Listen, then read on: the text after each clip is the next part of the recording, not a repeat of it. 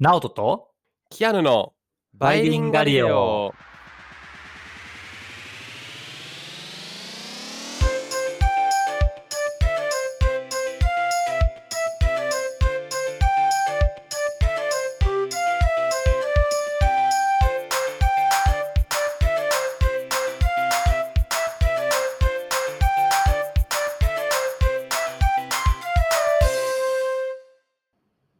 い、バイリンガルです。チャンネル登録よろしくお願いします。お願いします。Hello everyone.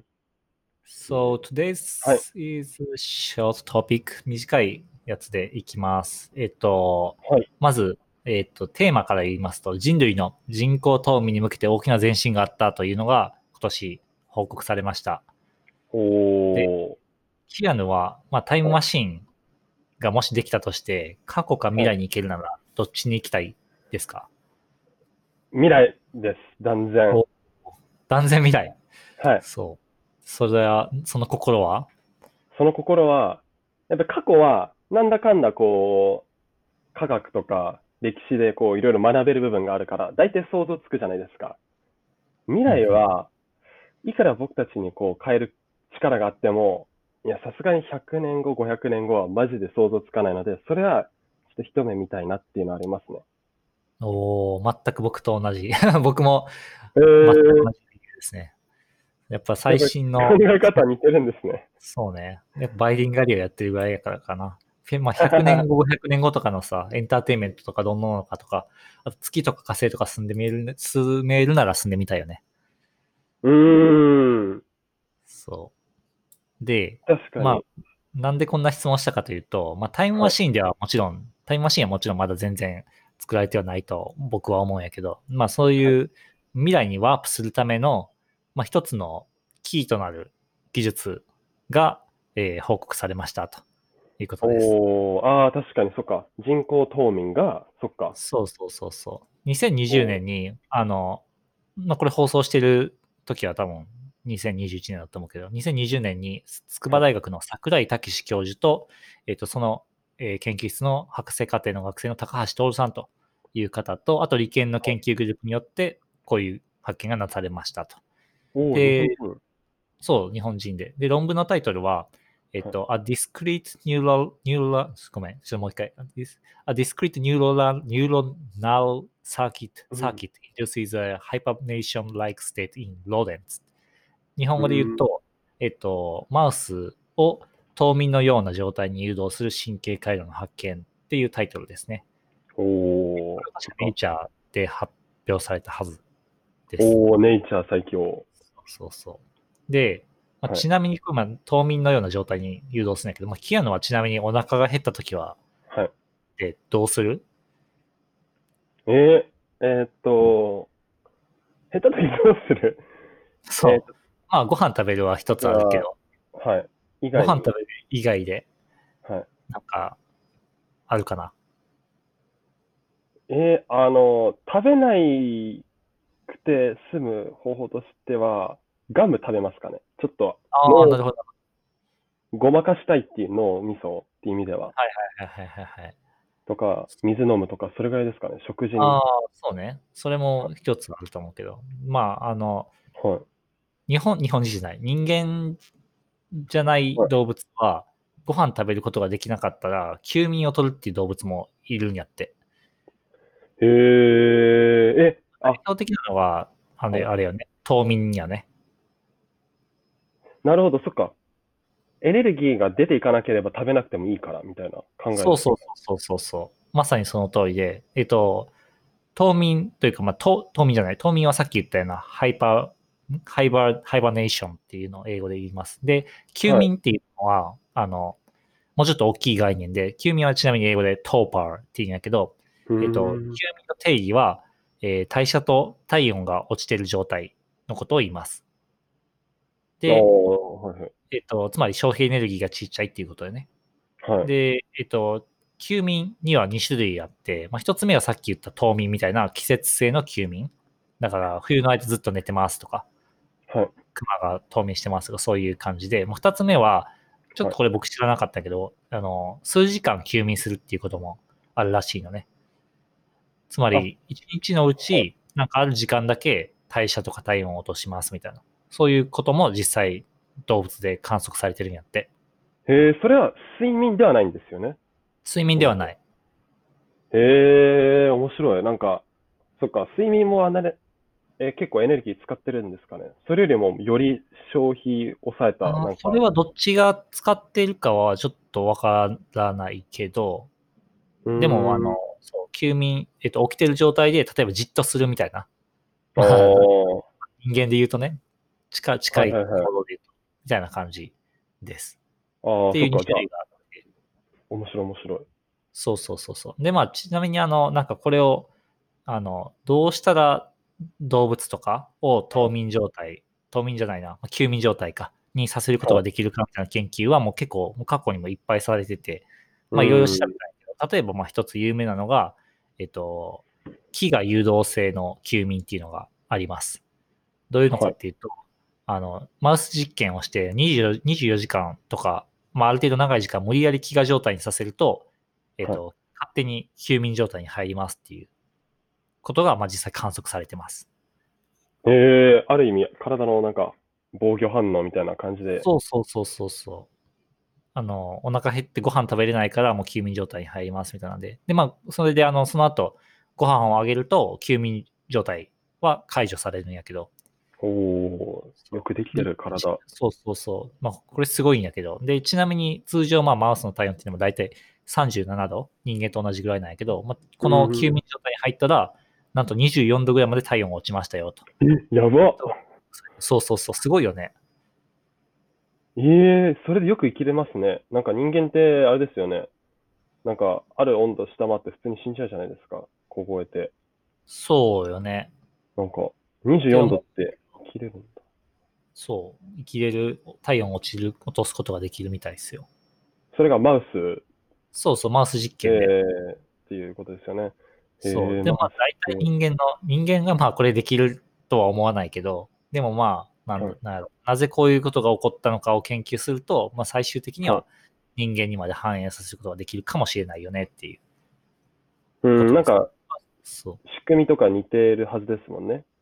似てるかもしれない。まあ、そもそもだって、マウスっていうのは、冬眠とか休眠をしない動物って考えられてるから、冬眠は少なくともしないうんなので、そういう動物に対して、えーと人工的にそういう状態を作ることができるなら、その仕組みを解明することで、人間に対しても使えるかもね、みたいな。っていうモチベーションでみんな研究してるみたい。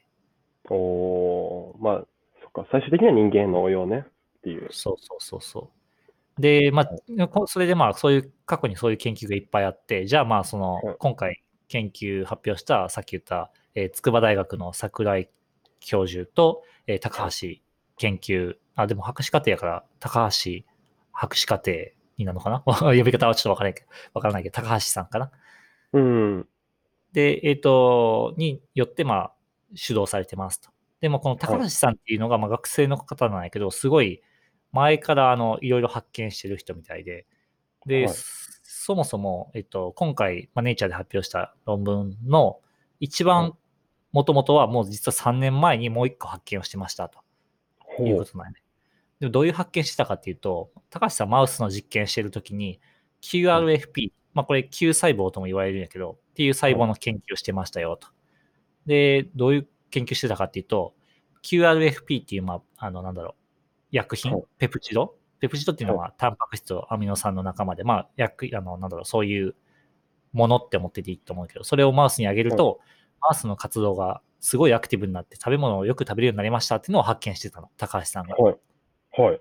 で、あじゃあこれすげえ面白いなということで、あの、QRFP 神経だけを刺激できるマウスっていうのをなんか人工的に作りましたと。で、そうすると、あの、はいすごいアクティブなマウスができるんじゃないかっていうのを、あの、想像してたわけね。うーん。例えばなんかこういう人間でもさ、やっぱ、アクティブに活動できるようになると、例えば年取って動けなくなった人が アクティブにできるようになってご飯食べれるようになったらいいじゃんっていう、そういう応用もあるかもしれないと思うんやけど、まあそういう。神経を刺激できるマウスを作りましたと。ではいそうすると、あの、まあそういうアクティブになるんじゃないかって思ったんやけど、実はそこで起こったのが真逆のことでしたっていうのが、高橋さんがした3年前にしたすごい発見で、えっと、え実は QRP 神経を刺激できるマウス作ると、マウスの動きがすごく悪くなって、酸素消費量、つまり代謝もうめちゃくちゃ下がりましたよっていうのが、えっと、事前に、事前にっていうか、まあ、前もって分かってましたということなのねなのよね。えー、それが、えー休眠に後につながる。そう。で、まあ、その、その後、まあ、ずっと研究を進めた結果、えっと、はいその、体温とか酸素消費量が下がるっていうのは、はいあの、まあ、さっき最初に説明した飢餓性の休眠っていう、まあ、それはあの、説明忘れてたんだけど、飢餓性の休眠っていうのは大体数時間ぐらい休眠するうんっていうのがまあ分かってたけど、今回高橋さんが発見した QRFP 刺激されるマウスの場合は、数時間、あ、ごめん、数日間休眠するっていうのが分かりましたっていうことはい。が、まあ、すごく、すごいポイントなのね、一つ目の。はい。つまり、大体冬眠とかさ、例えば人間とかも、あのーなんだろう、長期間休眠するっていうのを、まあ最終的には目指しているわけで、数時間休眠するのだったら、まあそういう飢餓性でなんとかなると思うけど、みたいな。だけど、数日間休眠できるっていうのにはまたちょっと全然及んでなくって、まあそれを一つ達成することができる手法を発見しましたっていうのが一つすごいところ。うーん、時間の規模がだいぶ変わってきますよね。そうそうそう。あと全然違うアルゴリズムで、この細胞を刺激したら休眠するよっていうのが分かったっていうのがすごいところ。でもこれもっと全然すごいことがあって、これはまあ一つすごいことなんだけど、実は今回発表した論文の一番すごいところはそこじゃなくて、えっと、冬眠というのはまあ休眠の定義にちょっと実は関わってくる話なんだけど、休眠ってどういう状況かっていうと、はいあの、単純に体温が下がりましたとか代謝が下がりましたっていうのは、まあそうなんやけど、実はもう一つ、もう一つ大事なのは、あの、体内の基準となる温度自体が下がっているっていうのが大事なの。はい。どういうこと基準となる温度。そうそう。例えば人間って大体37度ぐらいが体内で体が一番快適な温度やん。まあこれをはい専門用語でセットポイントっていうんやけど、うんで、この体温が冬眠状態の動物は下がっているのね。はい。で、えっと、だけど、飢餓性休眠とか既存の研究っていうのはセットポイント自体は下げれてなくて、あの、だけど体温下がってる。つまり快適な温度は37度のままだけど、めっちゃ体寒いみたいな。体は24度でめっちゃ寒いみたいな。えっと、へまあ要はの立場からすると、本当は37度快適なんやけど、お腹減ってるから、もう食べれんから、無理やり体冷やして、すげえ寒いみたいな状況なのね。あ、別に24が心地いいってわけじゃないんですね。そうそうそう、心地いいってわけじゃない。おーだから、すごい寒い、ご飯食べれない、寒い、でも仕方ない、我慢みたいな、そういう状況。うーん。でも死にはしないっていう。そうそうそう、死にはしない。だけど、この QRFQ 細胞を刺激した場合っていうのは、このセットポイント自体を下げれるっていうのが分かったの。つまり、体が24度でも、いや、俺快適やし、みたいな。ああ、もう、そっか。24がもう基準になってるから、そうそうそうそれが平熱で普通みたいな。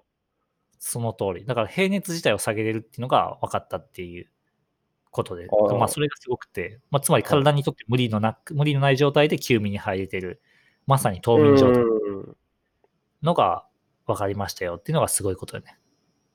確かに。あの、やってる本人的にも、まあ、助かりますよね、そっちの方が。そうそうそうそう。で、やっぱ無理のない状態で冬眠状態に入れてるから、長期間、そういう休眠状態にはい入ることができるわけ。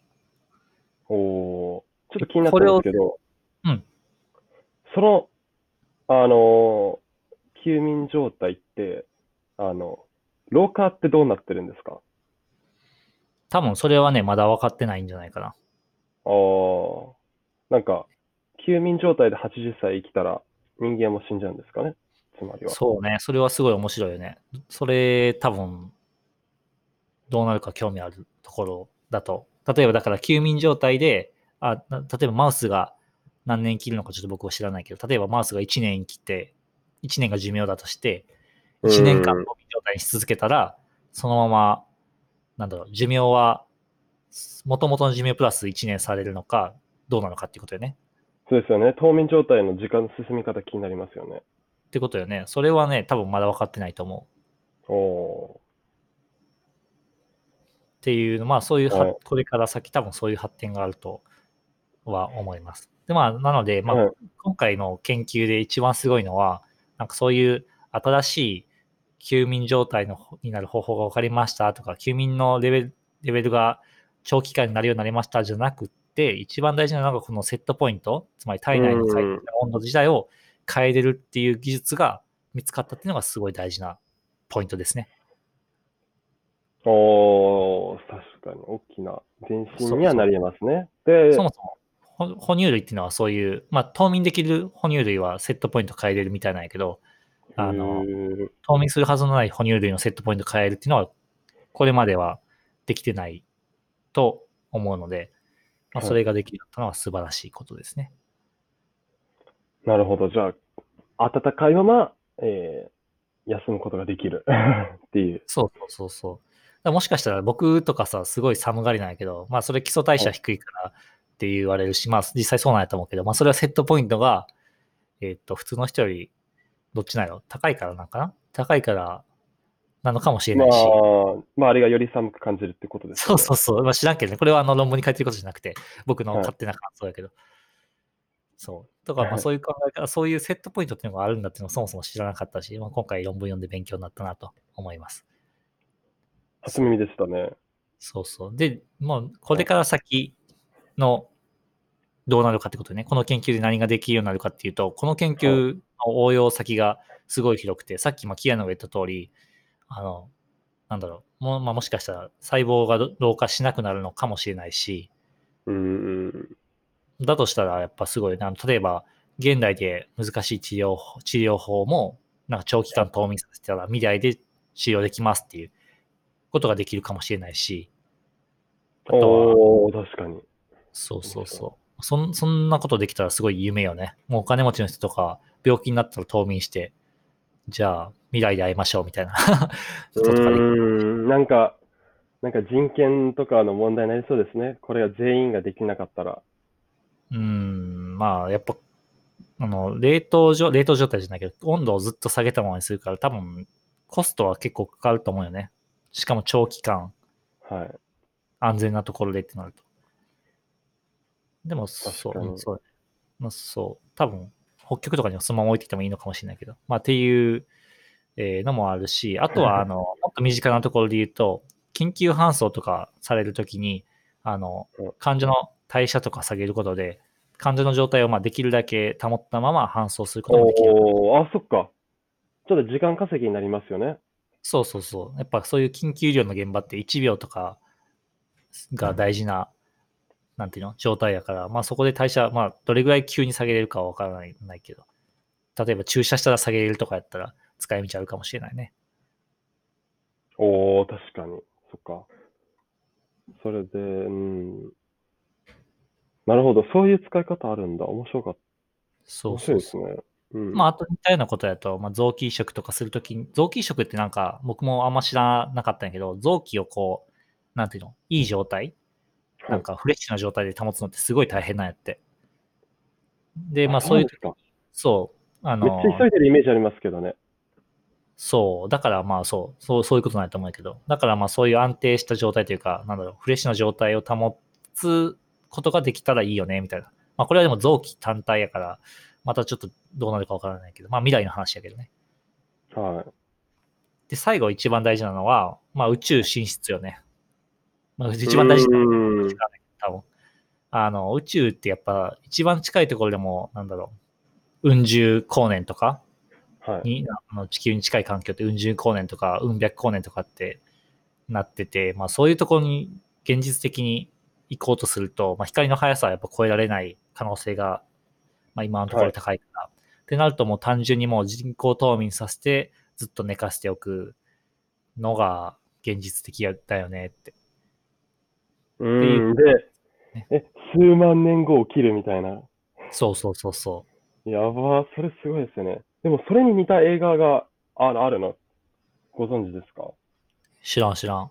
なんか、あの、パッセンジャーっていうへ映え。画で、あの、ジェニファー・ローレンスとクリス・プラットが主演でやってる映画で、もうまさにそのコンセプトですね。人工冬眠して、えーどっかの星かな？なんかにたどり着くはずだったんですけど、えっ、と、途中で一人だけ目覚めてしまうっていうところからストーリーが始まるんですよ。あー、なんか昔 CM とかで見たかも。結構ゆ、なんか、有名？本当ですか？違うかな？わからんけど。なんか見たことあるの、トレーラーぐらいは。本当ですか ?17 年公開のあ、そうね。映画で割と。最近やね。そうそうそう。はい。なので、そまあ、結構、手塚治虫の漫画とかもよくあるテーマかもしれないし。ああ、ブラックジャックでしたっけ？いや、ブラックジャックじゃなくて、火の鳥とかで、へえ。ありそうかな。まあ、わからん。ちゃんと覚えてないけど、この火の鳥のこの辺ですとかまではちょっと言えないけど、なんかよくありそうなテーマかなという気がなんとなくします。うん。そんな感じですかね。まあ、夢は結構広がる発見だと思うので、まあ、これを日本人がやったっていうのはす誇らしいよね。そうですね。あれですね。あちゃんと伏線回収しましたね。人工と、あの、違う、あの、過去か未来、どっちを見たいっていう質問を最初にした。そうそうそうそう。そういうことそっか。人工冬眠すれば未来は叶う。かもしれない。かもしれないうん。ですね。はい。はい。じゃあ、今日はこんな感じですかね。はい。お願いします。はい、えーバイリンガリではですね、えー YouTube、Podcast、えー Spotify とか Apple でも配信をしています。えー Twitter のアカウントがあるので、えー検索していただければ、えーいつでもトピックや、えー質問などなど、えー募集していますので、連絡いただけるとめっちゃ嬉しいです。はい。はい。では、えー今日はこれでおしまいです。また次回の放送でお会いしましょう。バイバイ。